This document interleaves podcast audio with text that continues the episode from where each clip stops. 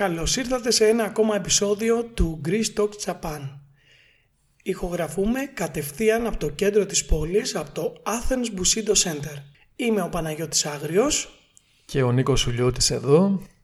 Στο σημερινό επεισόδιο θα σας μιλήσουμε για τα τάικο, τα ιαπωνικά κρουστά και δεν υπάρχει καλύτερος άνθρωπος από αυτόν για να σας μιλήσει από τον Νίκο το Σουλιώτη με τον οποίο χαίρομαι πάρα πάρα πολύ που κάνουμε αυτή, την, ε, αυτή τη συνέντευξη, αυτό το podcast, επειδή εκτός από έναν άνθρωπο τον οποίο σέβομαι για τη δουλειά που κάνει με τα Τάικο στην Ελλάδα, είναι και ένας πολύ καλός φίλος. Γεια σου Πάνο, χαίρομαι και εγώ πάρα πολύ που είμαι εδώ πέρα. Ε, σε ευχαριστώ για την πρόσκληση που μου έκανες και θέλω να πω και αυτό, ότι εύχομαι όλο αυτό που έχεις ξεκινήσει και με το φεστιβάλ, καταρχάς εδώ με τον Ντότζο που έχεις, με το φεστιβάλ που έχεις ξεκινήσει από πρόπερση; Ναι, ναι, πρόπερση. Από πρόπερση το 19 που ήμασταν και εμείς με το συγκρότημα και χαρήκαμε πάρα πολύ που παίξαμε εκεί πέρα. Αλλά και ό,τι άλλο, να τώρα αυτό, αυτή είναι εδώ τη σειρά πούμε, με τα podcast που ξεκινάς, κάτι άλλο που έχει, δει, έχει πάρει το μάτι μου με κάποια βίντεο, κάποια, κάποια συναντήσεις Zoom που κάνετε; Ναι, έχουμε κάνει κάποια, κάποια πράγματα τώρα που δεν μπορούμε να κάνουμε το φεστιβάλ γενικά και κάνουμε κάποιες συναντήσεις διαδικτυακά και έτσι αποφασίσαμε να κάνουμε και το podcast για να έχουμε μια επαφή με τον κόσμο που αγαπά την Ιαπωνία. Εύχομαι λοιπόν όλα αυτά να πάνε πραγματικά καταπληκτικά καλά. Έτσι, αυτό. Εδώ θα πρέπει να πω και για τη γνωριμία μας λίγα λόγια πάνω. Πώς γνωριστήκαμε και πώς ε, σχετιστήκαμε. Γύρω στο 15 ήτανε. Ναι, νομίζω περίπου 15 μάλλον, ναι. Ναι, ναι, που ήρθες και με βρήκες επειδή είδες ότι έκανα τα Ιαπωνικά τα τυμπάνα και ήθελες να δούμε αν μπορούμε να κάνουμε κάτι μαζί. Και σε συμπάθησα από τότε βεβαίως.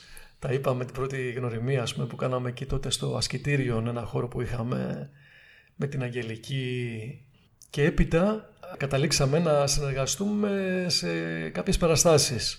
Δηλαδή παίζοντας εμείς τα οίκο και εσύ με την ομάδα σου. Κάποιους μαθητές σου, έτσι δεν είναι; Ναι, τότε νομίζω είμαστε 4 ή 5 άτομα που είχαμε μπει σε όλο αυτό με το Κατόρι Συντορίου και κάναμε αυτή τη δουλειά μαζί. Και ήταν και μια πολύ ωραία εμπειρία και μου άλλαξε λίγο και τον τρόπο με τον οποίο βλέπω την ξυφασκία.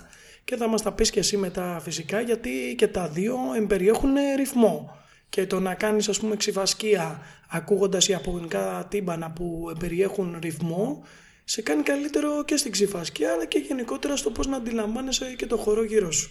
Όπως και εμείς πήραμε πολλά από εσάς, εγώ προσωπικά τουλάχιστον, δεν μπορώ να μιλήσω για την ομάδα στο πούμε, αλλά προσωπικά ένιωσα σαν να πήρα μια πολύ καλή γεύση του ιαπωνικού πνεύματος. Ακόμα δεν είχα πάει στην Ιαπωνία εγώ, πήγα πιο μετά στην Ιαπωνία ας πούμε και πήρα ένα ωραίο βίωμα της ιαπωνικής στάσης ζωής θα έλεγα. Μιλάμε τώρα για τις ιαπωνικές στάσεις ζωής ενώ των ανθρώπων οι οποίοι ασχολούνται με αυτά τα θέματα, δηλαδή με, με τέχνες είτε πολεμικές είτε και όχι πολεμικές. Γιατί έτσι κι αλλιώς αυτά έχουν σχέση μεταξύ τους, όπως είπες και εσύ. Ωραία, να προχωρήσω λοιπόν τώρα σιγά σιγά στην πρώτη ερώτηση. Νίκο, ξέρω ότι ασχολείσαι πάρα πολλά χρόνια με τα κρουστά. Είσαι λάτρης των κρουστών. Έχεις κάνει κρουστά από διάφορες χώρες και διάφορα στυλ.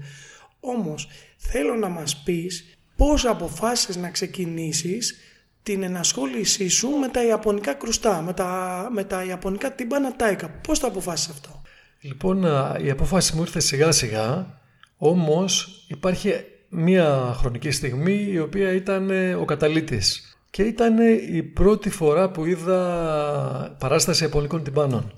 Αυτό ήταν το 1995 στο Ηρώδιο όπου ήταν και η πρώτη παράσταση τάικο ε, νομίζω, τουλάχιστον μεγάλη παράσταση τάικο στην Ελλάδα.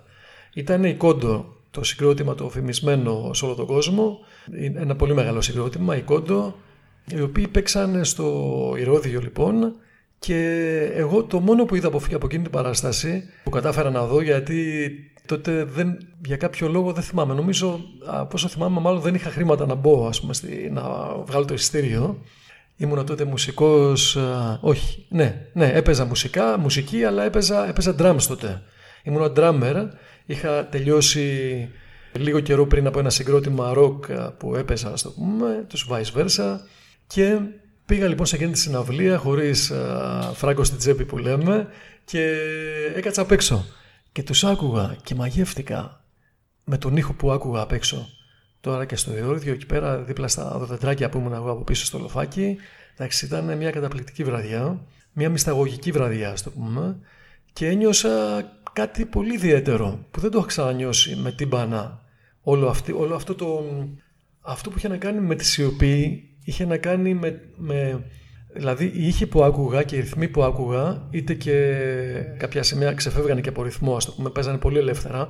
Θυμάμαι ένα συγκεκριμένο κομμάτι, το οποίο δεν θυμάμαι πώς λέγεται, το οποίο ήταν σαν να πέφτει βροχή, σαν να είναι ένα πρωτοβρόχι, ας το πούμε, και μόλις αρχίζουν και σκάνε οι στάλες της βροχής, οι οποίες ε, πέφτουν με το δικό τους ρυθμό, ξέρεις, άριθμα δηλαδή ουσιαστικά.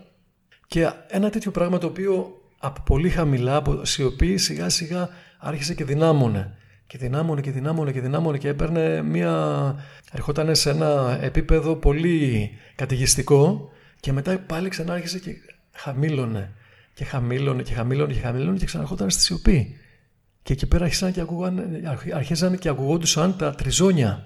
Ήταν καλοκαίρι. Και μετά ξανά, ξαναδυνάμωνε αυτό. Λοιπόν, αυτή εκεί η στιγμή μου είχε μείνει, μου είχε τυπωθεί ε, στο, στην ψυχή μου πολύ βαθιά και στο τέλος κατάφερα και μπήκα στη συναυλία αφού όταν κάνανε το encore, όπου ανοίξανε τις, ε, τις πύλες ας πούμε και άρχισε και έβγαινε ο κόσμος, αυτοί που βιαζόντουσαν να φύγουν τέλος πάντων, που δεν είχαν όρεξη να δουν παραπάνω και εκείνη την ώρα τσουπ τρύπωσα εγώ μέσα και είδα το encore το οποίο ήταν μια φάση όπου οι κόντο είχαν, είχαν ξεφύγει ρε παιδί μου, δηλαδή είχαν, δεν παίζανε πλέον ένα συγκεκριμένο κομμάτι από ό,τι κατάλαβα αλλά αυτοσχεδιάζανε, τζαμάρανε που λέμε εμείς η μουσική και ήταν άλλοι χορεύαν από εδώ, άλλοι χροπηδάγανε από εκεί, τραγουδάγανε, φωνάζανε, βγάζανε δυνατές κραυγές.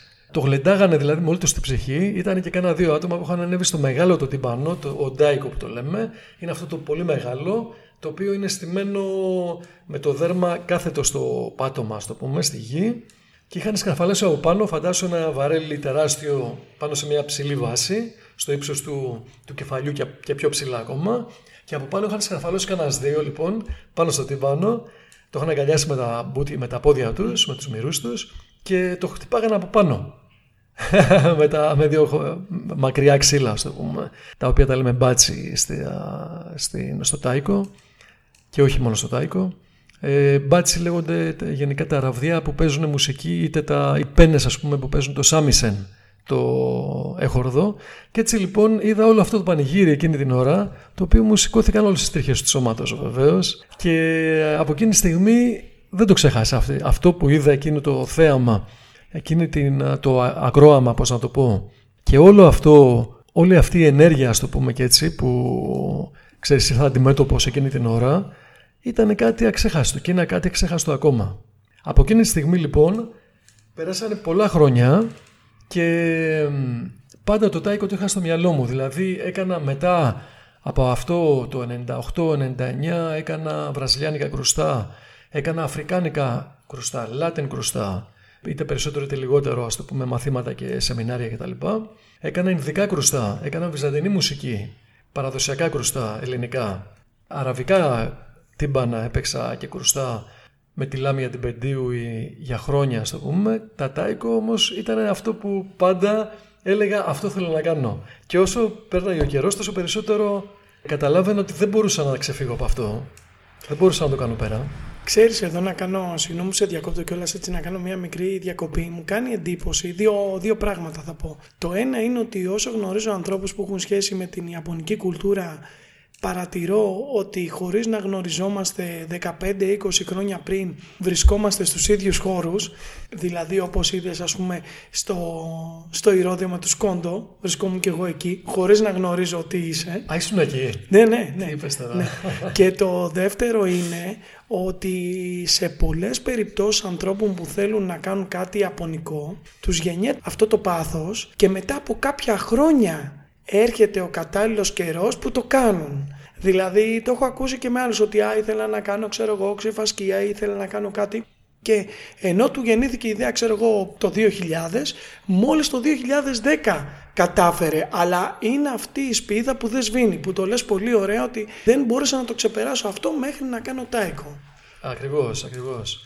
Ε, εσύ από πότε πάνω ασχοληθήκες με την Ιαπωνία; Εγώ εντάξει, ουσιαστικά από την ηλικία των 16-17 χρονών ξεκίνησα να ασχολούμαι έτσι ας πούμε με το τζούντο για να μην καταχραστώ και τον χρόνο του podcast αλλά σε μεγαλύτερη ηλικία ξύπνησε αυτή η σπίθα η πολύ πολύ δυνατή την οποία μέχρι και τώρα δεν μπορώ να την δηλαδή ό,τι και αν έχω κάνει που έχει να κάνει με κάποια άλλη τέχνη τίποτα δεν το συγκρίνω όσο με το να κάνω κάτι ιαπωνικό είναι καλή τέχνη είτε όχι. Ναι, ναι, ναι, ναι. Να προχωρήσουμε λοιπόν τώρα και να σου κάνω την επόμενη ερώτηση η οποία έχει ως εξής.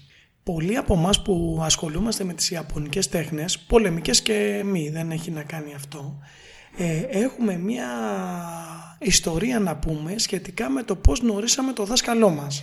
Και αυτό γίνεται επειδή δυστυχώς στην Ελλάδα, επειδή είμαστε μια μικρή χώρα, δεν έχουμε την τύχη να έχουμε Ιάπωνες δασκάλους που μένουν εδώ, όπως σε άλλες μεγάλες χώρες, όπως η Αγγλία, η Γαλλία και άλλες.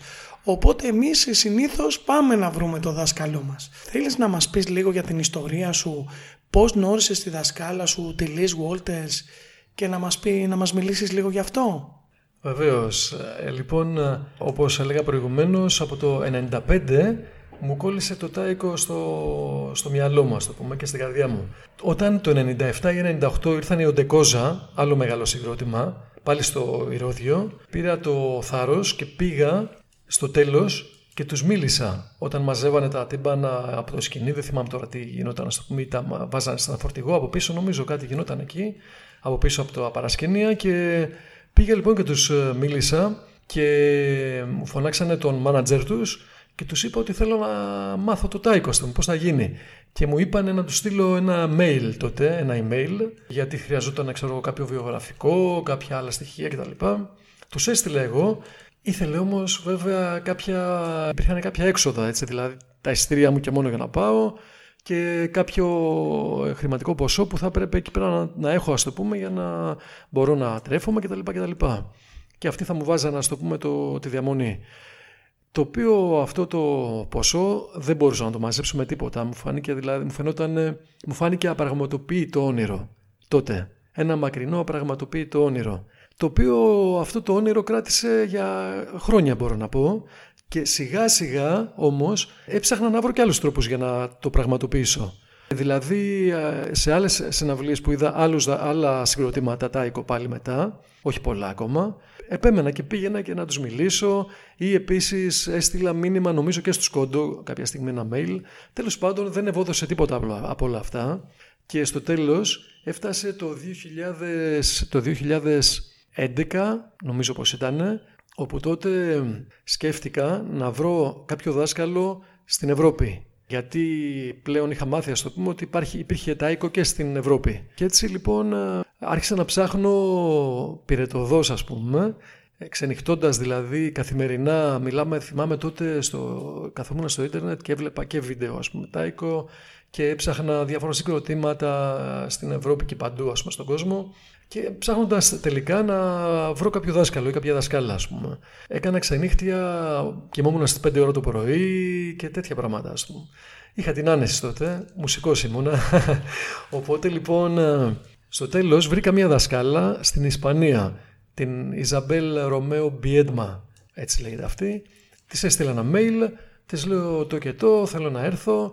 Μου λέει, Νίκο, μου λέει, ναι, να έρθεις, να το κανονίσουμε στην Ισπανία. Είχα κάποια λεφτά στην άκρη. Δεν μου φτάνανε μάλιστα τα λεφτά. Και παρένθεση βρήκα μια κοπέλα η οποία ήταν τότε συμμαθήτριά μου στο, στα παιδαγωγικά, στην παιδαγωγική Βάλντορφ που σπούδαζα και η οποία της είπα εγώ το θέμα μου ότι έψαχνα να βρω κάποιο χορηγό σε κάποια στιγμή. Ήταν η μόνη που της το είπα. Και η κοπέλα είχε την ευγενή καλοσύνη και με συγκίνησε πάρα πολύ.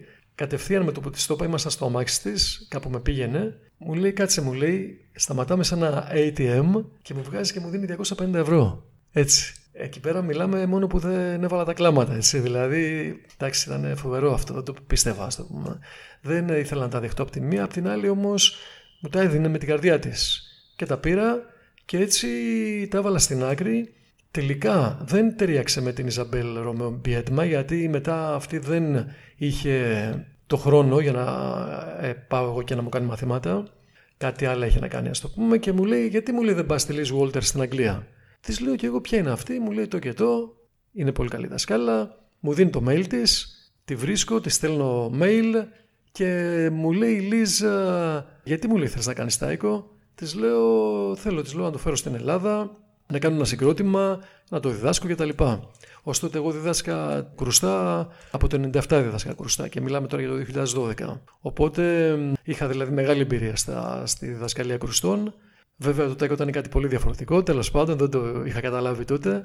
Και έτσι λοιπόν μου λέει η Λίζ, μου λέει άμα θέλεις μου λέει να ξεκινήσεις συγκρότημα, γιατί μου λέει να μην έρθω εγώ εκεί πέρα και να σας κάνω ένα σεμινάριο και έτσι να δημιουργηθεί και ένας πρώτος πυρήνας, να έχεις και μαθητές κτλ. Και, και το σκέφτηκα και λέω ναι. Και έτσι και έγινε το 2013 έγινε το πρώτο σεμινάριο Τάικος στην Ελλάδα με τη Liz Walters. Κατόρθωσα και το οργάνωσα και με εκείνα τα χρήματα που μου έδωσε η, η Ελισάβετ, να είναι καλά, την ευχαριστώ. Και με τα υπόλοιπα που είχα και εγώ, υπήρχε ένα βέβαια αντίτιμο ας πούμε, για το κάθε μαθητή. Μαζευτήκαμε γύρω στα 12 άτομα και τον Μάιο του, του 2013 έτσι ξεκίνησε η όλη κατάσταση ας το πούμε με το Τάικο πλέον να, να ξε, ξεκίνησα και εγώ σιγά σιγά δηλαδή δειλά δειλά μετά το σεμινάριο της Λύς να το δείχνω ας πούμε στα παιδιά. Η Λύς μου έδειξε και κάτι παραπάνω και βέβαια η πρώτη μου γνωριμία με τη Λύς από κοντά ήταν πριν το σεμινάριο γιατί έτυχε και πήγα ένα ταξίδι στην Αγγλία λίγους μήνες πριν μαζί με την Αγγελική. Και εκεί πέρα ήταν μια πολύ ωραία συνάντηση γιατί βρεθήκαμε στο Λονδίνο που μένει Λίζ σε ένα κινέζικο εστιατόριο όπου κάτσαμε και φάγαμε, είχε μπουφέ και φάγαμε, μιλάμε, ατέλειωτα πιάτα. Της άρεσε και της λύσει πολύ η κινέζικη κουζίνα, ας το πούμε. Ήμασταν και εμείς πεινασμένοι με την Αγγελική και έτσι τρώγαμε, πίναμε τσάι, δεν θυμάμαι τι πίναμε, ίσως και κανένα σάκε και τα λέγαμε πολλές ώρες. Και μετά η Λίζ, αφού είχε βραδιάσει, μας προθυμοποιήθηκε να μας πάει στο ξενοδοχείο που μέναμε μέσα στο αμάξι της, μας έβαλε το οποίο ήταν γεμάτο με τύμπανα από πίσω, τάικο βέβαια, και έτσι ήταν η πρώτη γνωριμία. Και μετά όταν ήρθε εδώ τη, τη φιλοξενήσαμε, ας το πούμε, και πλέον έχουμε γίνει πάρα πολύ καλοί φίλοι. Έχει έρθει έξι φορές η Λίζ εδώ πέρα και τώρα μας έχει πιάσει όλη αυτή η περίοδο που έχουμε λίγο παγώσει, αλλά συνεχίζουμε.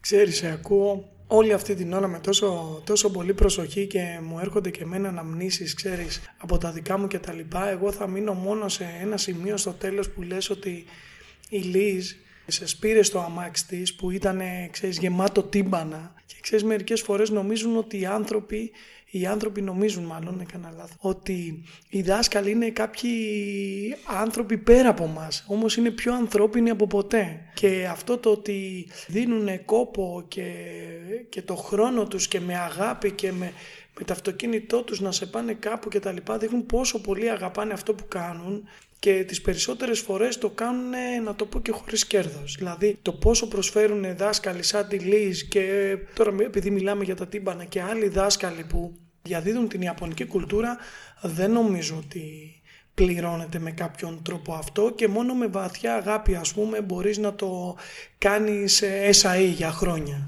Και η Λίζ λοιπόν πάνω όπως αφού την έχεις γνωρίσει και εσύ άλλωστε και την ξέρεις που είχαμε κάνει και μαζί παράσταση είναι ένας πραγματικά καταπληκτικός άνθρωπος. Δηλαδή πέρα από φοβερή δασκάλα που δηλαδή φοβερή δεν είναι σωστή λέξη είναι άψογη δασκάλα αλλά είναι και ένας άνθρωπος που μου ε, έχει κάνει πολύ εντύπωση ας πούμε το πόσο προσεκτική είναι σε όλα, πόσο νοιάζεται, πόσο προσέχει να, να είναι και τυπική από τη μία, διακριτική από την άλλη, ευγενική, καλοσυνάτη, προσέχει, ξέρεις, να σου δώσει ό,τι είναι να σου δώσει σύμφωνα με τη δικιά σου την, τις ας πούμε δυνατότητες, το μετοδικό σου το χαρακτήρα, πώς να το πω. Είναι, εντάξει, μου, κάνει πολύ, μου έχει κάνει πολύ εντύπωση αυτή η γυναίκα. Ναι και γενικά το ακούω και από πολλούς ανθρώπους η σχέση που έχουν με το δάσκαλό τους όταν κάνουν κάτι απονικό, ε, το περιέγραψες και εσύ πολύ όμορφα εδώ, είναι μια σχέση σαν να λέμε πατέρα γιου μητέρας γιου, ανάλογα με το φίλο, έτσι πάντα. Έτσι. Ναι, Αλλά ναι, υπάρχει ναι. αυτή η ιστορικότητα και αυτή Μπράβο. δεν είναι αυτό που λέμε εμείς που πολλές φορές είναι άσχημο σε πληρώνω μου μαθαίνεις. Δεν είναι τόσο απλό. Και χαίρομαι που όσο, όσο και να μιλάω με ανθρώπους που κάνουν ιαπωνικά πράγματα, για το δάσκαλό τους μου μιλούν πάντα με τρυφεράδα. Δηλαδή πέρα από το θαυμασμό, τον τεχνικό που είπες και εσύ, έχει και μία τρυφεράδα από άποψη ότι μας φροντίζουν με τον καλύτερο δυνατό τρόπο. Ναι, ναι, ναι, πολύ μεγάλη τρυφερότητα, πραγματικά. Ναι, αυτό όπως το πες. Μιας και έχουμε μπει ζεστά στο κλίμα και μας έχεις πει τόσα όμορφα και ενδιαφέροντα πράγματα, θέλεις να μας μιλήσεις λίγο, είναι λίγο ερώτηση multitasking να το πω έτσι, θέλεις να μας μιλήσεις για τα τάικο, τη σχολή σου, του Σατένα Τάικο και για τη γραμμή που ακολουθείς. Ωραία, ωραία. Λοιπόν, ε, τα τάικο είναι ένα πολύ μεγάλο κεφάλαιο βεβαίως. Θα πούμε λίγα πράγματα εδώ πέρα. Τάικο καταρχάς σημαίνει τύμπανο, fat drum το λένε στα αγγλικά. Δηλαδή χοντρό τύμπανο με χοντρό σκάφος. Αυτά τα τύμπανα είναι μια ποικιλία οργάνων ουσιαστικά, μια ποικιλία δηλαδή τυμπάνων και κρουστών. Στην Ιαπωνία παραδοσιακά τα λένε βα, βαντάικο. Το βα είναι WA δηλαδή. Από όσο ξέρω σημαίνει είναι το παλιό, ένα παλιό όνομα της Ιαπωνίας, ένα αρχαίο όνομα της Ιαπωνίας. Οπότε βαντάικο σημαίνει ουσιαστικά τα χοντρά τύμπανα, ας το πούμε, τα, ναι, τα χοντρά τύμπανα της Ιαπωνίας, τα ιαπωνικά χοντρά τύμπανα κατά κάποιο τρόπο, σε ελεύθερη μετάφραση κατά ας πούμε λίγο. Έτσι και μ, οι ρίζες αυτών των τυμπάνων χάνονται στο, στο αρχαίο παρελθόν. Υπάρχει η άποψη ότι τουλάχιστον ε, α, από, τεσ- από το 4.000 χρόνια π.Χ. ότι υπάρχουν αυτά τα τύμπανα, κατά μία άποψη, κατά μία άλλη άποψη πιο μετά, ότι ξεκινήσαν ας το πούμε, να υπάρχουν ε, ξέρω εγώ, γύρω στο 2000 π.Χ. Όπως και να έχει τέτοια αντίστοιχα τύμπανα, πάρα πολύ παρόμοια, σχεδόν τα ίδια σχεδόν, υπάρχουν και στην Κίνα. Υπάρχει λοιπόν η πιο διαδεδομένη άποψη είναι ότι τα τύμπανα αυτά περάσανε στην α, Ιαπωνία από την Κίνα σαν επιρροή όταν πέρασε και ο βουδισμός στην Ιαπωνία. Και όλο αυτό έχει να κάνει και με το, το δρόμο του μεταξιού που λέμε. Silk Road, γιατί υπάρχουν παρόμοια τύμπανα και σε άλλες χώρες στο δρόμο του μεταξιού. Όμως όπως είπαμε τα πιο παρόμοια είναι ουσιαστικά στη Κίνα, πάρα πολύ παρόμοια, στην α, Κορέα επίσης υπάρχουν αρκετές ομοιότητες. Αυτά είναι τα, τουλάχιστον οι χώρες που ξέρω εγώ που έχουν παρόμοια τύμπανα. Ίσως να είναι και κάποιες τριγύρω χώρες που δεν, δεν α, γνωρίζω. Τώρα λοιπόν αυτά τα τύμπανα τα πήραν οι Ιάπωνες και τα βάλανε τη χρήση δηλαδή στην Κίνα δεν την ξέρω τόσο πολύ έτσι. Στην Ιαπωνία όμως τα χρησιμοποιούσαν σε πάρα πολλούς τομείς. Δηλαδή Παράδειγμα, σε μια κοινότητα, σε ένα χωριό, τα όρια του χωριού ήταν έως εκεί που ακουγόταν το, το τύμπανο του χωριού ή τα τύμπανα ας πούμε, του χωριού. Δηλαδή, υπήρχαν κάποια τύμπανα ας πούμε, που τα είχαν στο κέντρο του χωριού, στο κέντρο της κοινότητας, τα οποία τα χρησιμοποιούσαν για να περνάνε μηνύματα. Ας πούμε, παράδειγμα, όταν ερχόταν η καταιγίδα, βαράγανε για να προφυλαχτούν οι άνθρωποι. Χτυπάγανε. Δε, όχι, δεν είναι σωστή η λέξη βαράγανε, χτυπάγανε, έτσι. Γιατί ε, πρόκειται και, για, και περί μουσικής ουσιαστικά, οπότε βέβαια με άλλη χρήση σε εκείνη, στη συγκεκριμένη περίπτωση. Πάγανε λοιπόν τα τύμπανα για να δώσουν μηνύματα όπως ε, ότι έρχεται καταιγίδα, όταν ξέρω εγώ ερχόταν ε, κάποιος, υπήρχε κάποια επίθεση από κάποιους εχθρούς, παράδειγμα, ή μπορεί ξέρω εγώ να σημαίναν να το πούμε την έναρξη μιας γιορτής, μπορεί να σημαίναν ένα πένθος, οτιδήποτε ας πούμε, διάφορες περιπτώσεις. Άλλοι τομείς που τα χρησιμοποιούσαν ήταν στο στρατό, στο στρατόπεδο. Πούμε ότι ερχόταν η ώρα της, να παραταχθεί στο στρατόπεδο ή ερχόταν η ώρα του φαγητού ή ερχόταν η ώρα να ξεπνήσουν ας πούμε. Εγερτήριο, όλα αυτά. Στις μάχες το στρατόπεδο πιο δυνατή ομάδα τυμπάνων και τα πιο δυνατά τυμπάνα δηλαδή ήταν αυτοί που συνήθως νικάγανε γιατί τρομάζανε τον εχθρό. Δηλαδή όταν πλησίαζε, όταν γινόταν η επίθεση ας πούμε, από το ένα στρατόπεδο στο άλλο, από τη μία παράταξη στην άλλη, αυτό που ε, ακούγανε καταρχάς ήταν τα τύμπανα. Όταν λοιπόν ακούγανε πολύ δυνατά τυμπάνα, οι άλλοι δεν είχαν τόσο δυνατά, ας το πούμε έτσι, αντίπαλοι, τρομάζαν. Σου λέει: Όπα, εδώ πέρα τώρα, αυτή εδώ πέρα είναι ολόκληρος μεγάλος στρατός τέλος πάντων, έτσι. Και έτσι λοιπόν μπορεί να φεύγανε, να πιστοχωρούσαν.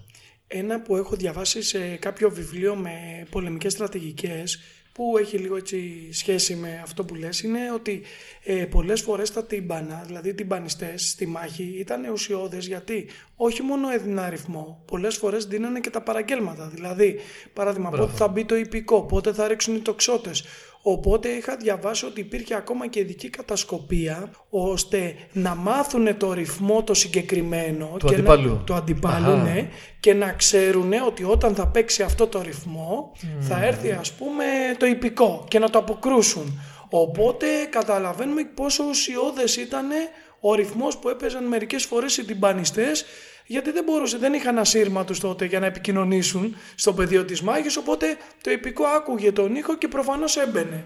Ακριβώς. Είναι πολύ σημαντικό αυτό που λες ε, και δεν το ήξερα κι εγώ για τους κατάσκοπους, αλλά βέβαια για τις παραγγελίες και τα λοιπά της ε, μάχης, ας πούμε, το ήξερα αυτό. Επίσης, ε, κάτι άλλο είναι ότι, που έχω διαβάσει τελευταία είναι ότι στα παλιά τα χρόνια, στις μάχες, ένα στρατιώτης και κουβάλαγε τον τύμπανο στην πλάτη του και ήταν κανένας δύο ακόμα από πίσω που πηγαίνανε προχωράγανε ε, από πίσω του και χτυπάγανε αυτή το τύμπανο. Για σκέψη τώρα δηλαδή, τι, ε, τι σκηνή ας το πούμε τώρα, τι σκηνή είναι αυτή. Δηλαδή αυτό, εντάξει, σου φαίνεται πολύ κινηματογραφικό ας το πούμε έτσι. Τα τύμπανα αυτά λοιπόν τα χρησιμοποιούσαν ε, επίσης στους ναούς για να έρχονται σε επαφή με, τις, ε, με τα πνεύματα και με τους θεούς και με τις θεότητες. Και στους βουδιστικούς ναούς στο Βουδισμό και στους συντοιστικούς ναούς που υπήρχαν πριν το Βουδισμό, παραδοσιακή θρησκεία της Ιαπωνίας. Επίσης, σαν διαλογισμό, για να, σαν πώς να το πούμε, βοήθεια, πάνω στη, ε, μάλλον σαν υπόκρουση στην προσευχή τους, για να διώχνουν τα κακά τα πνεύματα, για να προσελκύουν τα καλά τα πνεύματα. Μία άλλη χρήση ήταν στις ε, φυτίες, οι αγρότες. Οι αγρότες μπορεί να παίζανε το τύμπανο για να, ε, σε περίοδο ξηρασίας για να προκαλέσουν ευροχή. Μπορεί το αντίθετο. Άμα έχει πάρα πολύ βροχή, για να σταματήσουν τη βροχή. Μπορεί να παίζανε για να διώξουν τα έντομα που παρενοχλούσαν τη φυτεία. Και διάφορες άλλες τέτοιες χρήσεις. Κάποιες άλλες χρήσεις ήταν στα αυτοκρατορικά παλάτια. Δηλαδή, παράδειγμα, η μουσική που λεγόταν, η αυτοκρατορική μουσική που λεγόταν γκαγκάκου. Και λοιπόν στη μουσική αυτή που παίζονταν ε, στα παλάτια, στο πούμε και έτσι, της Ιαπωνίας, εκεί πέρα ε, δεν υπήρχαν μόνο τύμπανα βέβαια, υπήρχαν και άλλα όργανα, το σάμισεν, νομίζω και το σακουχάτσι και άλλα έχορδα. Και υπήρχαν όμως και τα τύμπανα αυτά, τα βαντάικο ας πούμε, κάποια από αυτά, έτσι, όχι όλα. Δηλαδή, όπως είπαμε, υπάρχει ποικιλία. Σε κάθε τομέα από αυτούς που λέμε χρησιμοποιούνταν και άλλα διαφορετικοί τύποι τυμπάνων, να το πούμε. Μία άλλη χρήση ήταν στη καγκούρα. Η καγκούρα ήταν μια ιερή μουσική της Ιαπωνίας, αρχαία ιερή μουσική, η οποία περιείχε και τραγούδι και χορό. Και εκεί πέρα λοιπόν είχαν βασικό ρόλο, παίζανε τα τύμπανα, τα τάικο. Άλλες χρήσεις υπήρχαν στο θέατρο, στο παραδοσιακό θέατρο. Το νο, μετά το καμπούκι και ακόμα και το μπουντράκου. Το μπουντράκου, το μπουντράκου είναι το...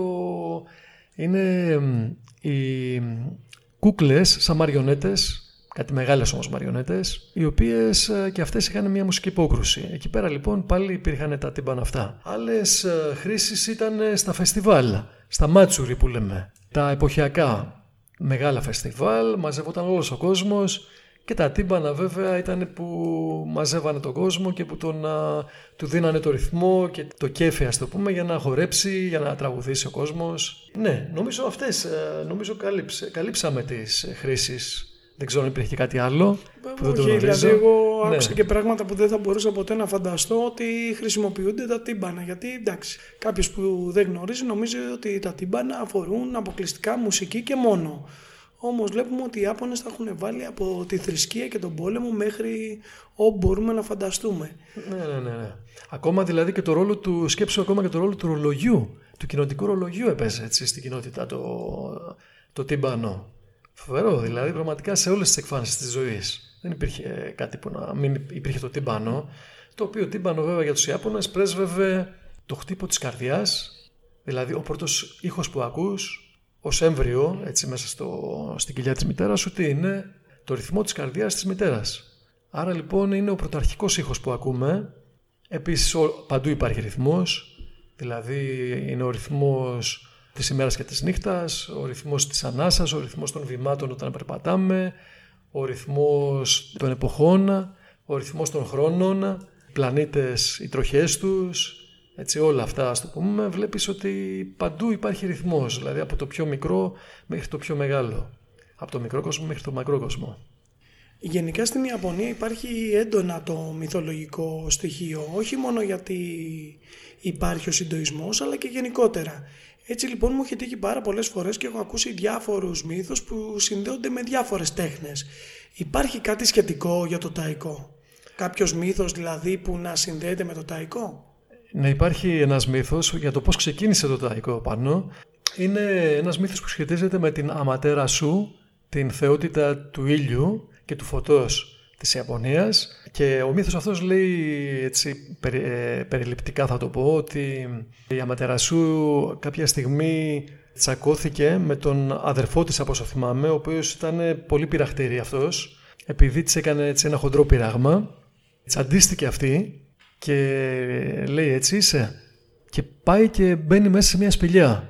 Μπαίνει μέσα σε μια μεγάλη σπηλιά και από έξω βάζει ένα μεγάλο βράχο στην είσοδο της σπηλιάς για να μην μπορεί να μπει κανείς. Το σφήνωσε λοιπόν το βράχο και κάτσε μέσα εκεί. Όπως κατάλαβες έπεσε σκοτάδι στη γη και στην πλάση. Οι άλλοι θεοί, οι θεοί τρομάξανε και λένε τι θα γίνει τώρα εδώ ας πούμε χωρίς τον ήλιο δεν γίνεται να συνεχίσει ας πούμε η ζωή.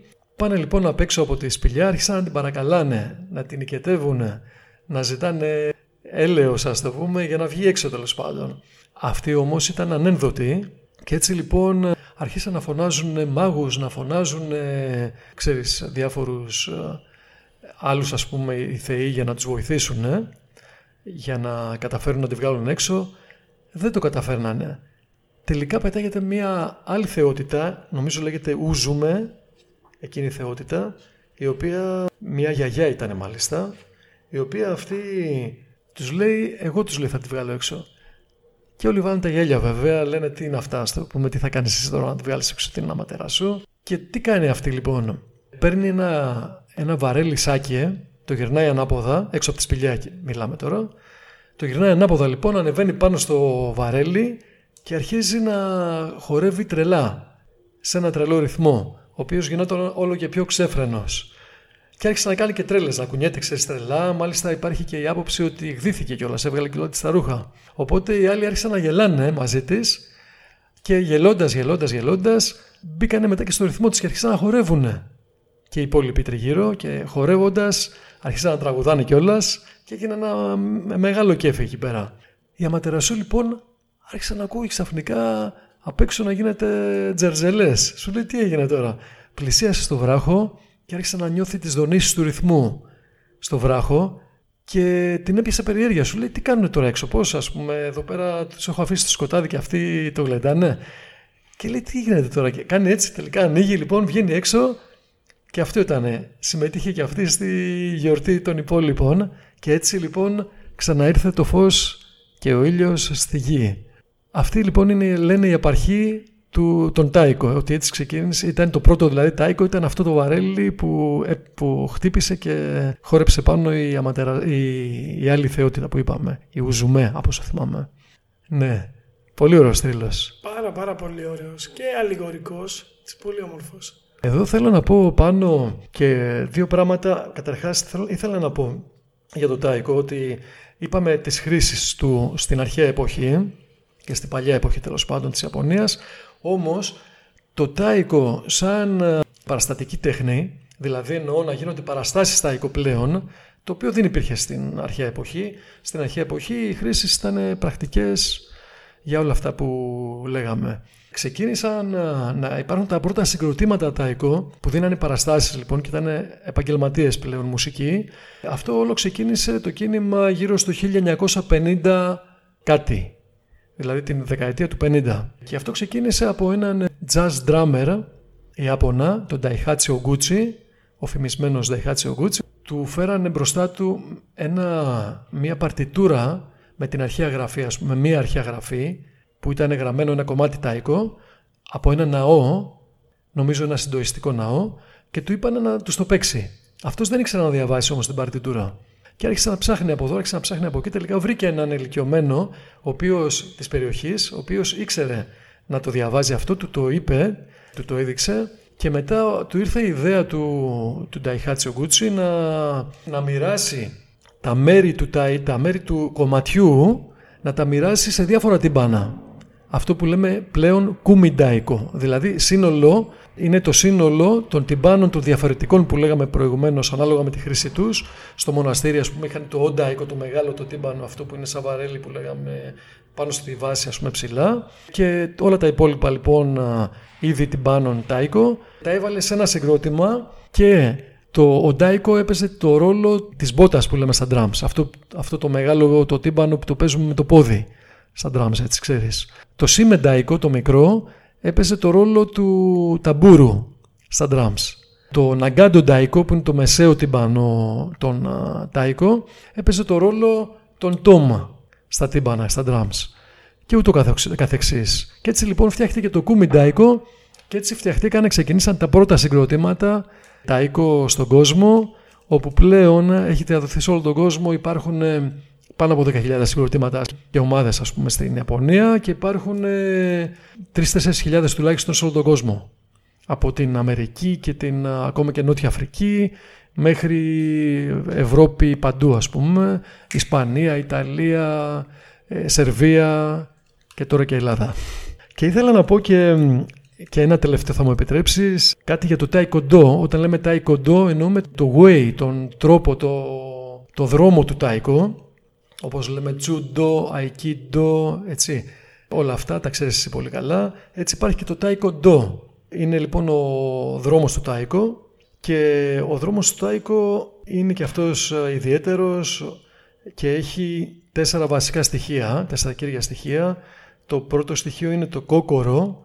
Κόκορο σημαίνει spirit, σημαίνει το πνεύμα λοιπόν, το πνεύμα που υπάρχει που πρέπει να έχει ο κάθε παίχτης, το οποίο έχει να κάνει με τον αυτοέλεγχο, με το παίξιμο από καρδιάς, με το μα, το μα δηλαδή ότι δίνουμε προσοχή στην παύση, αυτό σημαίνει μα, σημαίνει παύση, κενό, και το οποίο έχει να κάνει και με την παύση στη μουσική την ώρα που παίζεις, αλλά και με την παύση στην κίνηση, γιατί το τάικο όπως ξέρουμε είναι και πολύ κινητικό, έτσι, συνέχεια έχει κινήσεις, όμως έχει και στάσεις, όπου στέκεσαι. Και εκεί πέρα υπάρχει και σιωπή, υπάρχει παύση, υπάρχει κενό, το μα λοιπόν. Το δεύτερο στοιχείο είναι το βάζα, που σημαίνει άξιον, σημαίνει δράση και αυτό έχει να κάνει λοιπόν με τη δεξιότητα, με τη μουσικότητα και με τη τεχνική. Επίσης με τις στάσεις, τα κάτα που λέτε κι εσείς στις πολεμικές τέχνες. Το πώς πιάνεις τα μπάτσι, τα ραβδιά που παίζουμε, τα sticks.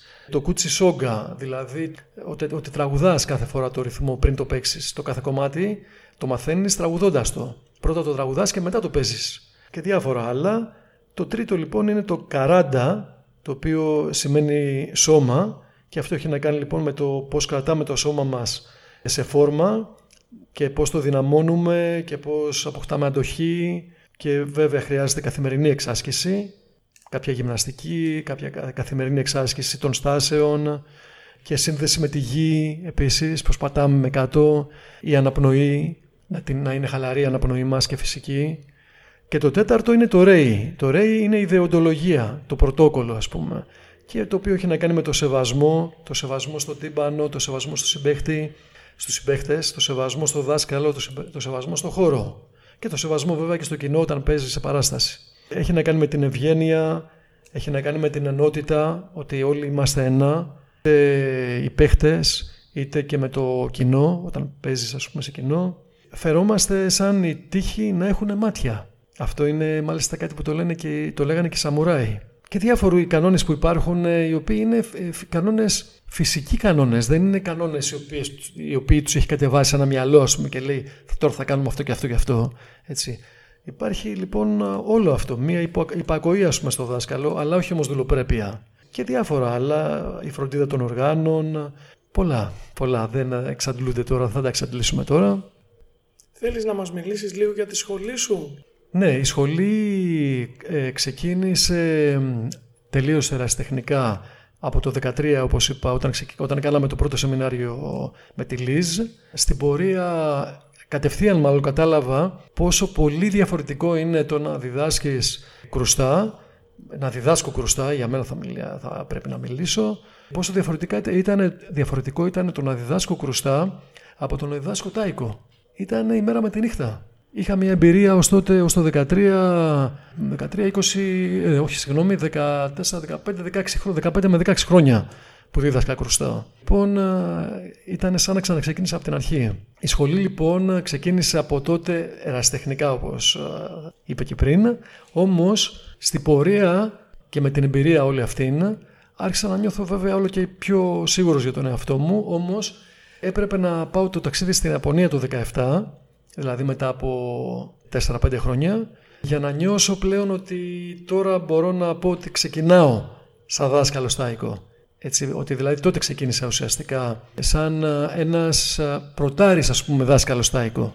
Πριν δηλαδή ήμουνα, κατάλαβες, έκανα πειραμάτα δοκιμές και ό,τι τέλος πάντων μπορούσα να κάνω μέσα από τη δικιά μου την εμπειρία και μέσα από αυτά που μου έλεγε η Λίζ. Έτσι λοιπόν η, η, σχολή, η σχολή Ατένε Daiko ας πούμε, School of Japanese Taiko έτσι όπως το λέω, ουσιαστικά ξεκίνησε, μπορώ να πω, πρωτοξεκίνησε γύρω στο 17, εκεί. Και ποια γραμμή ακολουθείτε; Η γραμμή που ακολουθούμε είναι αυτή που πήραμε από τη Λίζ, είναι το στυλ Hokuriku style, Hokuriku στυλ ας πούμε, έτσι λέγεται το στυλ του Τάικο που ξεκινήσαμε να κάνουμε με τη Λίζ, το οποίο είναι το στυλ, ένα στυλ που υπάρχει στην ομώνυμη περιοχή που λέγεται Hokuriku, στη Δυτική Ιαπωνία.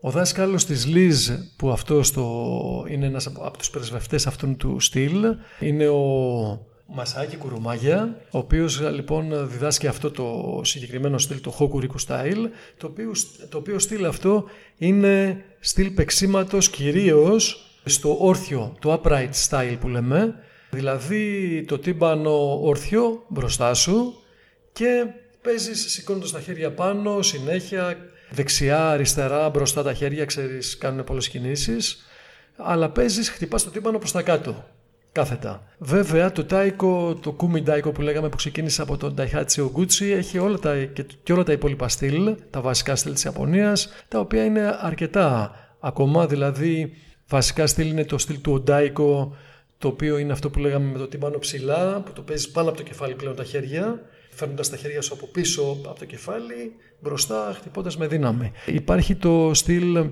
το γιατάι μπαγιάσι, το οποίο κάθεσε κάτω τα πόδια σου δηλαδή είναι φάπτονται στο πάτωμα και βάζεις τις πατούσες σου και τις άκρες των ποδιών σου τις βάζεις κάτω από το τυμπάνο και παίζεις ε, στηριζόμενος στους κοιλιακούς σου. Δηλαδή στέκεσαι ε, με τους κοιλιακούς, ναι, με τους κοιλιακούς στέκεσαι στην απόσταση την, ε, αυτή που χρειάζεται ας το πούμε από το τυμπάνο και χτυπάς μπροστά σου λοιπόν, πάλι πάνω από το κεφάλι τα χέρια. Μετά υπάρχει το στυλ το που λέμε μιγιάκια, το οποίο είναι, βάζεις το τύμπανο πάλι ξάπλα στο πούμε στο πάτωμα, αλλά λίγο, σε μια βάση να είναι λίγο πιο σηκωμένο από το πάτωμα, οπότε το χτυπάς, ανοίγεις πάρα πολύ τα πόδια, αυτό είναι από το, από το Μιγιάκε Τζίμα, δηλαδή το νησί Μιγιάκε, όπου εκεί πέρα είναι ψαροχώροι και εκεί πέρα όταν ήταν μέσα στη βάρκα και τραβάγανε τα δίχτυα έπρεπε να έχουν αυτή τη στάση και έτσι λοιπόν φτιάξανε και αυτό το στυλ τυμπάνων για να μπορούν να, γίνονται, να είναι πιο επιδέξιοι και πιο δυνατοί στο τράβηγμα των δικτυών. Τα οποία ήταν γεμάτα με, με ψάρια, στο πούμε βαριά τα, τα, τα δίκτυα. Βλέπεις ότι το κάθε στυλ λοιπόν έχει να κάνει και με τη βασική δουλειά που είχαν στη συγκεκριμένη κοινότητα. Έτσι ήταν δηλαδή κάτι πολύ συνδεδεμένο με την καθημερινότητά τους. Αυτό. Και υπάρχουν και άλλα στυλ, δεν χρειάζεται να τα πούμε όλα τώρα. Είμαστε σίγουροι ότι θα κάνουμε και δεύτερη, δεύτερη εκπομπή πιο αναλυτικά για να μπορέσουμε να πούμε όλα αυτά τα οποία θέλουμε να πούμε και προφανώς να μην μας στάνει ο χρόνος. Αλλά μέχρι στιγμής νομίζω ότι δίνουμε μια πολύ όμορφη και σφαιρική σχετικά με το τι είναι το τάικο. Ναι, ναι, ναι. Το όνειρο λοιπόν κάθε ανθρώπου που αγαπά την Ιαπωνία αλλά και των ανθρώπων που ασχολούνται γενικότερα με τις Ιαπωνικές τέχνες είναι ένα ταξίδι στη χώρα αυτή. Θέλεις να μας μιλήσεις λίγο για το ταξίδι σου στην Ιαπωνία και την εμπειρία που αποκόμισε από όλο αυτό; Ναι, ναι, ήταν, ήταν πολύ ιδιαίτερο ταξίδι σίγουρα. Μία φορά πήγα στην Ιαπωνία ως τώρα, έχω πάει. Αυτό ήταν το 17. Πήγα στην Ιαπωνία για 17 μέρες περίπου. Κάπως έτσι ήταν, δεν θυμάμαι ακριβώς τώρα. Αλλά Πήγα βέβαια για το τάικο, ήταν ένα τάικο ταξίδι αυτό. Πρώτο πήγα την πρώτη μέρα κατευθείαν στο δάσκαλο της Λίζ, τον, τον Μασάκη Κουρμάγια, στον ντότζο που έχει εκεί πέρα, το τάικο ντότζο. Και, και εκεί πέρα ήμουνα πέντε μέρες μαζί με έναν ε, άλλον μαθητή της Λίζ, τον Ντέρεκ, έναν Άγγλο, οι δυο μας με το δάσκαλο. Πέντε μέρες. Ναι, είχε κενό ο δάσκαλος εκείνες τις μέρες γιατί μετά ε, αμέσως ξεκίνησε ένα πρόγραμμα που είχε ένα σεμινάριο διεθνές όπου μαζεύονται μαθητές από όλο τον κόσμο και οι Ιάπωνες και τους κάνει, δεν θυμάμαι τώρα πόσες μέρες, καμιά εβδομάδα, κάνα δεκάρι μέρες, τους κάνει ένα σεμινάριο εντατικό ας το πούμε. Αυτό που μου έκανε εντύπωση, με το, εντύπωση στο δάσκαλο ήταν ε, το ότι δεν πολύ μίλαγε. Έτσι κι δεν ήξερε και αγγλικά. Αλλά δεν πολύ μίλαγε. Αυτός απλά μας έδινε το σήμα και ξεκινάγαμε. Ξεκινάγαμε να παίζουμε, ας το πούμε. Κάναμε σόλο. Δηλαδή όλο ό,τι κάναμε ήταν, δεν κάναμε κάποιο κομμάτι, απλά σολάραμε ο ένας με τον άλλον. Εγώ, ο Ντέρεκ και μετά και ο δάσκαλος στον κύκλο. Και μου έλεγε πιο δυνατά, πιο δυνατά, πιο δυνατά. Να παίζω πιο δυνατά. Και στο τέλος, αφού είχα απορροθεί πολύ, κάποια στιγμή κάνω ένα έτσι και πηδάω στον αέρα και όπως πηδάω, πέφτω κάτω και με όλη μου τη δύναμη, ας πούμε, χτυπάω το τύμπανο. Είχε κάτι τύμπανα καταπληκτικά εκεί πέρα βέβαια. Βαριά, πολύ ακριβά και πολύ καλά τύμπανα. Και όπως χτυπάω λοιπόν το τύμπανο σε εκείνο το πίδημα που έκανα, βλέπω μετά και είχε, είχα ανοίξει μια τρυπούλα στο δέρμα. Είχα, είχε σπάσει το δέρμα. Εκεί πέρα άλλαξα 15 χρώματα. Όμως από το φόβο μου δεν τόλμησα να το πω στο δάσκαλο κατευθείαν. Παρασυνέχισα να παίζω σαν να μην ε, συνέβαινε τίποτα. Στο τέλος όμως δεν μπορούσα να μην το πω. Και έτσι λοιπόν αναγκάστηκα σε μια παύση που κάναμε, του λέω του λέω, του το δείχνω, του λέω κάτι υπάρχει εδώ ας πούμε. Έρχεται, το βλέπει. Α, μου λέει, OK, okay, μου λέει δεν είναι, δεν είναι τίποτα. Το τύμπανο από κάτω είχε ροδάκια, είχε βάση με ροδάκια. Το παίρνει κατευθείαν λοιπόν, το τσουλάει στην άκρη, τσουλάει ένα άλλο, το βάζει μπροστά μου, μου λέει εντάξει, μου λέει πάμε να συνεχίσουμε άνετος. Σε βλέπω όλη αυτή την ώρα, εντάξει, δηλαδή το κοινό δεν μπορεί να μας δει και γελάω γιατί δεν ήθελα να σε διακόψω. Ήμουν σίγουρος 100% ότι δεν θα στεναχωριόταν καθόλου ίσα ίσα ήταν σημάδι ότι το έκανες μόλι σου στην καρδιά. Δηλαδή και εμείς καμιά φορά όταν σπάμε ένα όπλο κάνουμε τόσο δυνατό που μπορεί να σπάσει το όπλο, ναι, ναι. είναι μεγάλη χαρά.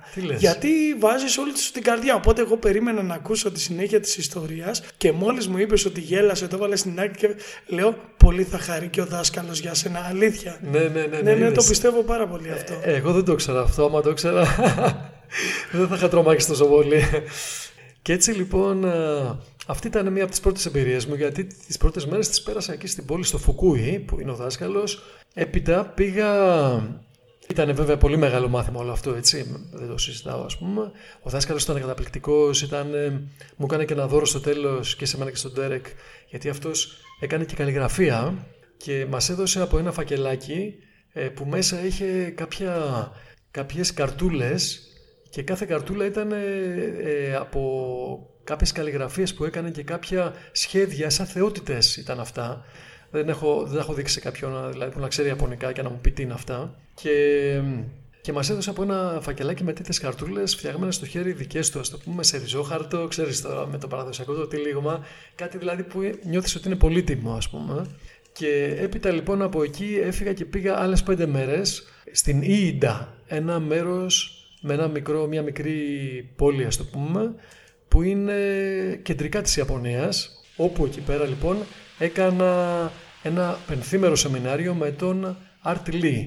Και το συγκρότημά του τους Τόκαρα είναι τρία άτομα. Ο Art Lee με τη γυναίκα του με άτομα από όλο τον κόσμο. Ήμασταν γύρω στα 20 άτομα και ήταν σεμινάριο πρωί-απόγευμα και στο τέλος την τελευταία μέρα Κάναμε και παράσταση σε κάποιους εκεί πέρα Ιάπωνες που ήρθαν στο, στο θέατρο ας το πούμε μέσα που κάναμε και το σεμινάριο όπου μας παρακολουθήσαν οι Ιάπωνες. Υπάρχει και βίντεο στο Vimeo ανεβασμένο από αυτή την παράσταση που κάναμε και ήταν και αυτό επίσης ένα πολύ μεγάλο μάθημα. Ο Άρτιλι είναι ένας δάσκαλος ο οποίος είχε πάρει, ήταν ο πρώτος δυτικός αυτός ήταν Αμερικάνος και πήγε και έμεινε στην Ιαπωνία έπειτα με, με το Στόκαρα και πήρε το πρώτο βραβείο στο, διαγωνισμό Τάικο της α, Ιαπωνίας, τον εθνικό διαγωνισμό με Τάικο της Ιαπωνίας. Ήταν ο πρώτος μη Ιάπωνας που πήρε το πρώτο βραβείο. Ναι, μεγάλος δασκάλος και αυτός. Και Έπειτα από εκεί λοιπόν πήγα στην Αρίτα, στο Αρίτα Festival. Έτυχε και γινόταν, έτυχε ας το πούμε, το είχε ταιριάξει έτσι ο Αρτιλή, το σεμινάριό του, όπου μετά την επόμενη μέρα γινόταν ένα μεγάλο φεστάικο φεστιβάλ όπου μαζε, είχαν μαζευτεί στην Αρίτα λοιπόν, εκεί πέρα που είναι και το αεροδρόμιο το μεγάλο, είχαν μαζευτεί συγκροτήματα από όλη την Ιαπωνία και κάνανε μια μεγάλη παρέλαση. Δεν ξέρω αν έχεις πάει στη, στην πόλη στην Αρίτα. Πάντα όταν πηγαίνω στην Ιαπωνία, επειδή τυχαίνει και ο ναός του Κατόρι και η σχολή μας είναι στην Αρίτα, τον περισσότερο καιρό τον περνάω εκεί και είναι και γνωστό γενικά γίνονται και διάφορα φεστιβάλ. Είναι και μια πόλη φεστιβαλική, δηλαδή Μπράβο. γίνονται αρκετά πράγματα και εκεί. Μπράβο, ναι, ναι. Οπότε ξέρεις και κάποιους ναούς που έχεις, ας το πούμε, κάποιους μεγάλους ναούς. Ένα μεγάλο ναό τουλάχιστον θυμάμαι που έχει. Ναι, ναι, ναι. Ε, και ακόμα και εκεί πέρα στο περίβολο του ναού υπήρχαν συγκροτήματα που παίζανε τάικο εκείνη, το, εκείνη τη μέρα. Ήταν μέρα που παντού, δηλαδή σε όλο το, την πόλη, ας το πούμε, παίζανε, ξέρεις, είχαν στήσει διάφορες σκηνές, είτε και στο δρόμο, ας πούμε, στο πεζοδρόμιο ακόμα και παίζανε μικρά ή μεγάλα συγκροτήματα με, από παιδικά μέχρι ηλικιωμένοι ας το πούμε και κάνανε και μια πολύ μεγάλη παρέλαση που ήταν στην αρχή κάποιες, κάποια κορίτσια θυμάμαι και ήταν εντυμένες λοιπόν σαν αυτό που λέμε μαζορέτες οι οποίες είχαν και μια ορχήστρα και παίζανε σάμπα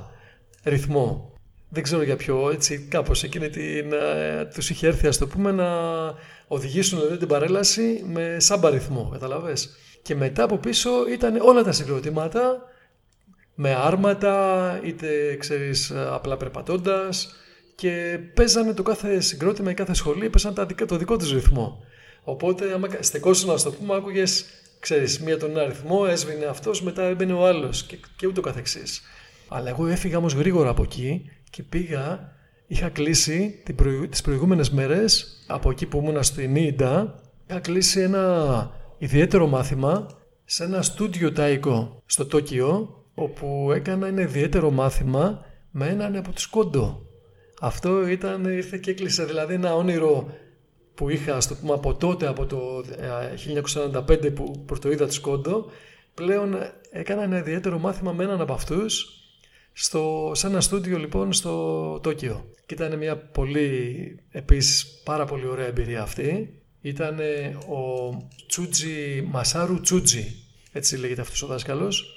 Μασάρου Τσούτζι, καταπληκτικός άνθρωπος, πολύ ωραία στιγμή του ταξιδιού αυτού και έφυγα μετά και πήγα, είχα καμία δύο μέρες ακόμα και έφυγα και πήγα στο Κιώτο όπου βρήκα και μία φίλη η οποία έπαιζε λύρα είναι μουσικός αυτή με λύρα, ανθρωποσοφική λύρα, την οποία την είχα γνωρίσει εκεί στα μαθήματα που έκανα τα παιδαγωγικά, ας πούμε, της παιδαγωγικής Βάλντορφ και η οποία με ξενάγησε δύο μέρες στην πόλη, σε κάτι, κάτι ναούς της πόλης εκεί πέρα του Κιώτο και την άλλη μέρα πήγαμε και στην Άρα. Την ξέρεις την Άρα με τα ελάφια και με τους αρχαίους ναούς επίσης τους βουδιστικούς, ίσως και συντοιστικούς, όπου είναι ένα καταπληκτικό μέρος, πανέμορφο μέρος, Είδαμε Μπο... κήπους, είδαμε πολλά. Μπορώ να πω ότι ζηλεύω γιατί είναι το ένα μέρος που θέλω να πάω στα δύο τελευταία μου ταξίδια και λόγω υποχρεώσεων όπως είπες και εσύ στην αρχή του, της, ε, του ταξιδιού σου για την Ιαπωνία δυστυχώς τις περισσότερες φορές που πηγαίνουμε πηγαίνουμε για μάθημα και έτσι θέλουμε να κάνουμε και λίγο sightseeing να δούμε τοποθεσίες, αλλά δεν είναι τόσο εύκολο. Α, δεν έχεις πάει στην Άρα; Όχι, όχι, δεν έχω πάει και είναι το όνειρό μου. Ναι, ναι. Και περιμένω πώς και πώς να κάνω αυτό το όνειρο μετά από 4-5 φορές πραγματικότητα. Στο εύχομαι να το κάνεις το συντομότερο πάνω. Ναι. Ε, και έτσι λοιπόν μετά την Άρα γύρισα ε, στην Αρίτα, όπου από εκεί πέρα ήταν να πάρω το αεροπλάνο για να γυρίσω στην Ελλάδα. Εκεί πέρα λοιπόν την τελευταία νύχτα κοιμήθηκα και σε μία bullet, πώς το λένε, αυτό το που μπαίνεις μέσα που είναι ένα πραγματάκι στρογγυλό. Ε, κάψουλα, μπράβο και λέω που λέτε, ναι. Ε, μία κάψουλα λοιπόν που είναι ίσα ίσα ένα, ένα κρεβάτι, αφήνεις τα πράγματα σου απ' έξω σε ένα ντουλάπι ας πούμε που το κλειδώνεις. και πήγα και χώθηκα εκεί μέσα για να κάνω το τελευταίο ύπνο στην Ιαπωνία. Ήταν και αυτό μια εμπειρία θα, δεν θα ξεχάσω που είχε από πάνω από το κεφάλι μου είχε κάτι κουμπάκι ας πούμε και ήταν ένα κουμπάκι που έβαζες μουσική, ράδιο. Έβαλα λίγο μουσική πριν κοιμηθώ και μετά λοιπόν αφού το έκλεισα άρχισα να ακούω κάτι σαν ροχαλιτό, σαν ένα ελαφρύ ροχαλιτό. Και λέω τι, ε, λέω θα κοιμάται ο διπλανός ας πούμε, στη διπλανή ξέρεις κάψουλα Και ακούγεται, ας πούμε, ο άνθρωπος. Αλλά αυτό συνέχιζε το ίδιο σταθερά. Και λέω ρε παιδί μου, τι είναι αυτό; Και κάνω έτσι και είχα πατήσει ένα κουμπάκι κατά λάθο. Υπήρχε ένα κουμπάκι που άκουγες, έβαζες αυτό να ακούσεις για να χαλαρώσεις, για να κοιμηθείς ε, πιο. Κατάλαβες. Πιο καλά, ας πούμε. Αυτοί λοιπόν οι αυτοματισμοί της Ιαπωνίας ήταν κάτι πολύ εντυπωσιακό θα έλεγα. Έτσι τελείωσα το ταξίδι μου στην Ιαπωνία και με διάφορα πολλά άλλα τα οποία εντάξει δεν είναι του παρόντος ας πούμε δεν έχουμε το χρόνο για να τα πούμε.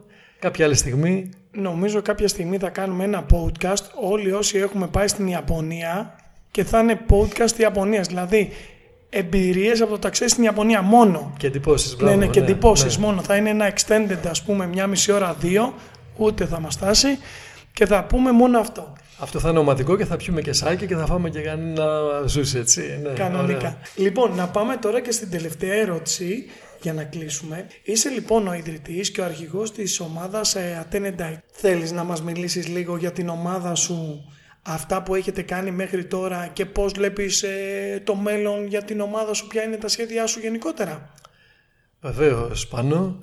Ωραία ερώτηση και αυτή. Λοιπόν, ε, η ομάδα ξεκίνησε όπως είπαμε με τη Liz Walters.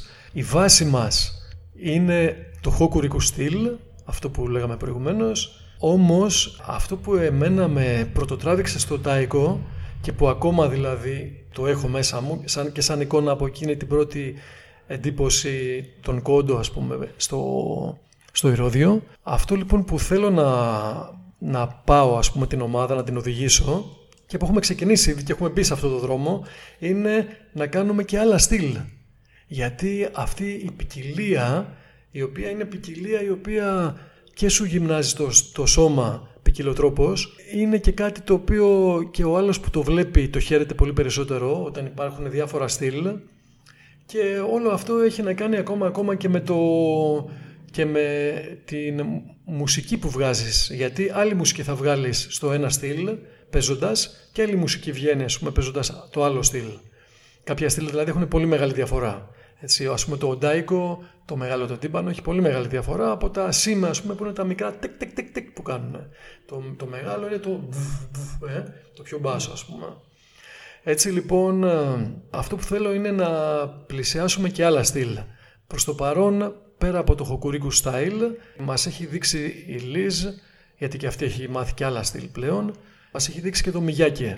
Θέλουμε όμως να προχωρήσουμε και σε, ακόμα και σε άλλα στυλ και έτσι να εμπλουτίσουμε το παίξιμό μας, να εμπλουτίσουμε την τεχνική μας, να εμπλουτίσουμε τη, και την ίδια μας την ε, εξάσκηση και ακόμα και την ενδυνάμωση έτσι, του σώματος. Και όλα αυτά βέβαια δεν είναι μόνο ενδυνάμωση του σώματος, είναι και ενδυνάμωση της ψυχής, είναι και ενδυνάμωση του πνεύματος. Ε, μιλάμε και στα τρία επίπεδα. Λειτουργούμε, το πούμε, και μαθαίνουμε και εξελισσόμαστε. Έτσι λοιπόν ε, η ιστορία του συγκροτήματος ε, σαν ατένεντα οίκο πλέον ξεκινά, έχει ξεκινήσει από το γύρω στο 15 όπου πρωτοφτιάξαμε και το το λογότυπο του συγκροτήματος με τον Πάρη τον Κούτσικο να είναι καλά, μας έφτιαξαν πάρα πολύ ωραίο λογότυπο Ατένε Τάικο λοιπόν βαφτίσαμε το συγκρότημα δηλαδή το Τάικο της Αθήνας έτσι λέγεται και η σχολή και έχουμε παίξει σε διάφορα φεστιβάλ έχουμε παίξει σε αρκετές διοργανώσεις της πρεσβείας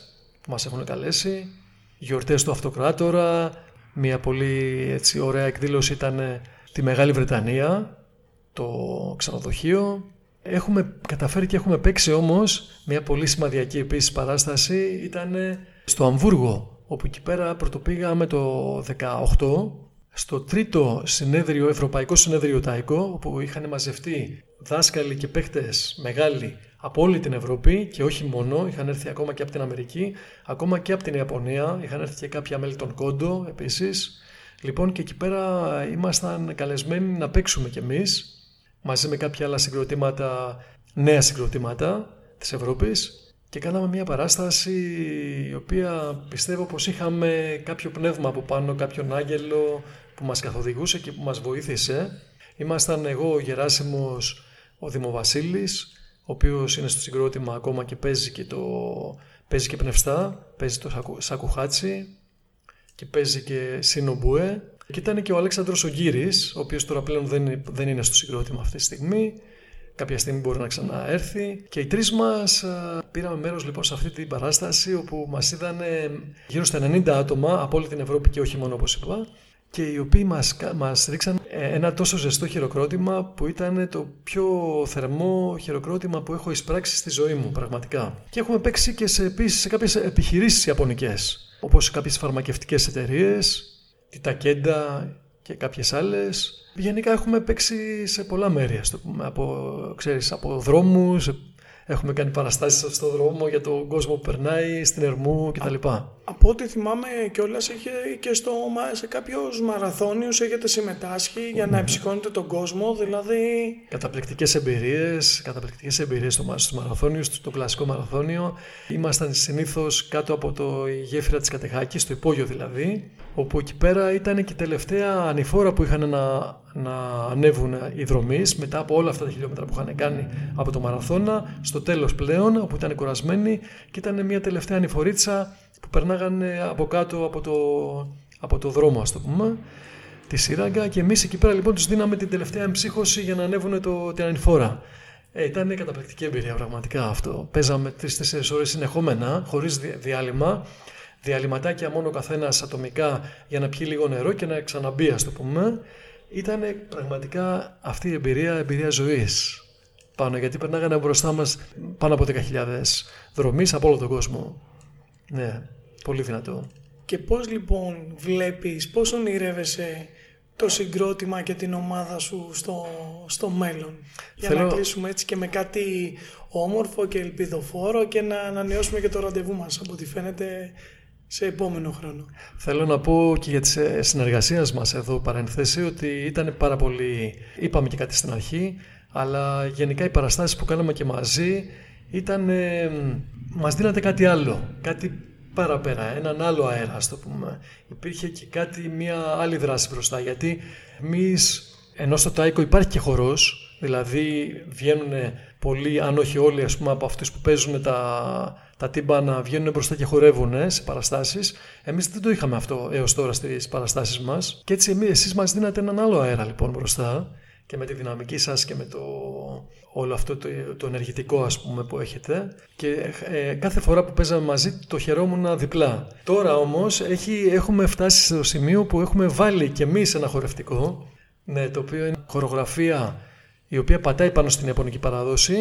Είναι από μια Ιαπωνέζα, η οποία δεν ξέρω αν είναι καθαρό είμαι Ιαπωνέζα, της, ε, της Αμερικής, της Καλιφόρνιας, είναι η PJ Χιραμπαγιάση, μία από τις δασκάλες μου στο τέταρτο Ευρωπαϊκό Συνεδρίο Τάικο που πήγα το 19 πλέον, το δεύτερο που πήγα δηλαδή στο Αμβούργο, και η οποία έχει κάνει μια καταπληκτική χορογραφία μέσα στα χρόνια, στο πούμε, μαζί και με άλλους Ιάπωνες που την έχουν συμβουλέψει τέλος πάντων και έχουν συμβάλει στο τελικό αποτελέσμα το οποίο λέγεται Hey Janaika και είναι τραγούδι, τραγουδάμε, χορεύουμε και παίζει και το τύμπανο από πίσω. Ναι, και έτσι πλέον έχουμε μπει και σε αυτό. Ε, αυτό που θέλω, όπως είπα και πριν, είναι να... Καταρχάς, εγώ το έφερα το τάικο εδώ στην Ελλάδα, δηλαδή θέλησα να το φέρω και το έχω φέρει σε αυτό το βαθμό που το έχω καταφέρει. Γιατί αισθάνομαι ότι όσο περισσότεροι Έλληνες το κάνουν, τόσο περισσότερο καλό θα κάνει στη χώρα μας. Έτσι, γιατί Όπως ξέρεις και εσύ πολύ καλά, οι Ιαπωνικές τέχνες φέρνουν μια άλλη ποιότητα. Φέρνουν και ένα πνευματικό υποβάθρο, πολύ βαθύ, πολύ ευρύ και φέρνουν όλο, όλο αυτό το σεβασμό, όλο αυτό την αίσθηση δηλαδή του σεβασμού, της ευγένειας μέσα στην τέχνη. Φέρνουν αυτή την ομαδικότητα, φέρνουν αυτή τη συνεργατικότητα, την αλληλοβοήθεια και πολλές άλλες ποιότητες οι οποίες ε, μόνο καλό μπορούν να μας κάνουν εδώ στην Ελλάδα και στους Έλληνες και έτσι λοιπόν εμένα προσωπικά το όνειρό μου είναι αυτό, δηλαδή να διαδοθεί το τάικο όσο περισσότερο μπορεί να γίνει αυτό εδώ στην Ελλάδα, να το μάθουν όσο γίνεται περισσότεροι, να υπάρξουν και άλλοι δάσκαλοι και άλλες σχολές και να απλωθεί... Θεωρώ ότι αυτή η τέχνη είναι πολύ σημαντική γιατί όταν είχα πάει ας πούμε στη σχολή του Σίμωνα Καρά που, που κάναμε βυζαντινή παραδοσιακή μουσική, μας έλεγε ο δάσκαλος εκεί πέρα ότι και ο Σίμων Καράς μου έλεγε ότι χρειάζεται να κρατήσουμε την παράδοση. Η παράδοση ποια είναι; Είναι τραγούδι μαζί με μουσική και μαζί με χορό. Αδιέρετα αυτά τα τρία. Δεν γίνεται να τα χωρίσουμε αυτά τα τρία. Δηλαδή, όπως τώρα που πάμε πούμε, σε παραστάσεις και βλέπουμε ξέρω, ένα συγκρότημα παραδοσιακής μουσικής είτε οτιδήποτε άλλης μουσικής και καθόμαστε, ας πούμε, και το βλέπουμε αυτό. Και αυτό είναι. Και είμαστε θεατές. Στα παλιά τα χρόνια και στην Ιαπωνία που το κρατάνε ακόμα λόγω της ιδιαίτερης περίπτωσης της Ιαπωνίας που ξέρεις πολύ καλά κι εσύ επειδή η Ιαπωνία λοιπόν έως το 1868 ήταν αποκομμένη τελείως ας πούμε από τη Δύση και κρατάγανε την παράδοσή τους και ακόμα την κρατάνε πάρα πολύ καλά άρα λοιπόν έχουμε να κάνουμε με μια παραδοσιακή τέχνη η οποία πατάει πολύ καλά στην παράδοση απ' την άλλη όμως έχει εκμοντερνιστεί και έχει ανοίξει και έχει αγκαλιάσει και όλες τις άλλες τέχνες δηλαδή από χορούς από όλο τον κόσμο μέχρι ξέρω εγώ μουσικές άλλες κτλ. κτλ. Είναι λοιπόν μια πολύ ανοιχτή τέχνη η οποία όμως πατάει εκεί πέρα και έχει αυτά τα τρία βασικά στοιχεία που είναι αδιέρετα, που χρειάζεται να τα κρατήσουμε αδιέρετα. Δηλαδή όλοι παίζουν μουσική, όλοι τραγουδάνε και όλοι χορεύουν. Το τάικο έγινε και χορογραφία, κυρίως από τη μέση και πάνω, αλλά και όχι μόνο, όπως είπαμε και πριν. Άρα λοιπόν θεωρώ πως μόνο καλό μπορεί να κάνεις στους Έλληνες για όλα αυτά τα στοιχεία και όλες αυτές τις ποιότητες και δίνει μια πολύ μεγάλη δύναμη στην ψυχή, στο, στο σώμα καταρχάς, στην ψυχή ε, έμεσα και στο πνεύμα και από εκεί και πέρα το μόνο που χρειάζεται ένας άνθρωπος είναι να ακολουθήσει και ένα πνευματικό μονοπάτι ας το πούμε ώστε να έχει δηλαδή και το υλικό και την, υλική, την εξάσκηση τη σωματική αλλά και την πνευματική. Και από εκεί πέρα δεν χρειάζεται κάτι άλλο ο άνθρωπος. Τα έχει όλα. Πάρα πολύ όμορφα αυτά που ακούσαμε σήμερα και για μένα που ασχολούμαι όσο ασχολούμαι, σε όποιο τομέα ασχολούμαι σχετικά με την Ιαπωνία ήταν πολλά πράγματα που πραγματικά δεν τα ήξερα εντυπωσιάστηκα είμαι σίγουρος ότι θα γίνει και άλλη εκπομπή ώστε να πούμε και αυτά που δεν μας πήρε ο χρόνος να πούμε σήμερα σε ευχαριστούμε πάρα πολύ για το χρόνο σου για τη διάθεση να, να μας πεις όλα αυτά τα όμορφα πράγματα που μας είπες σήμερα. Ναι. Και ανανεώνουμε... Ευχαριστώ, Ευχαριστώ και εγώ. Ε, να πω και εγώ πάνω, χάρηκα πάρα πολύ που ξεκινάει, όλο αυτή, ξεκινάει όλη αυτή η σειρά με τα podcast. Δεν ξέρω πώς θα μπορούσαμε να το μεταφράσουμε αυτό το podcast αλλά γιατί μου αρέσουν ξέρεις, η γλώσσα έχω και μια πολύ μεγάλη αγάπη στην ελληνική γλώσσα ευχαριστώ πολύ και εύχομαι όλα να πάνε με το καλύτερο τρόπο πάνω ό,τι κάνεις γύρω από όλα αυτά Ακούσατε ένα επεισόδιο του Greece Talks Japan podcast από το Athens Bushido Center.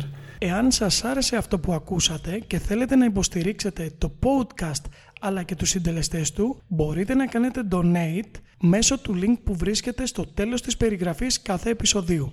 Επίσης, μπορείτε να το κάνετε μέσω του group μας στο Facebook.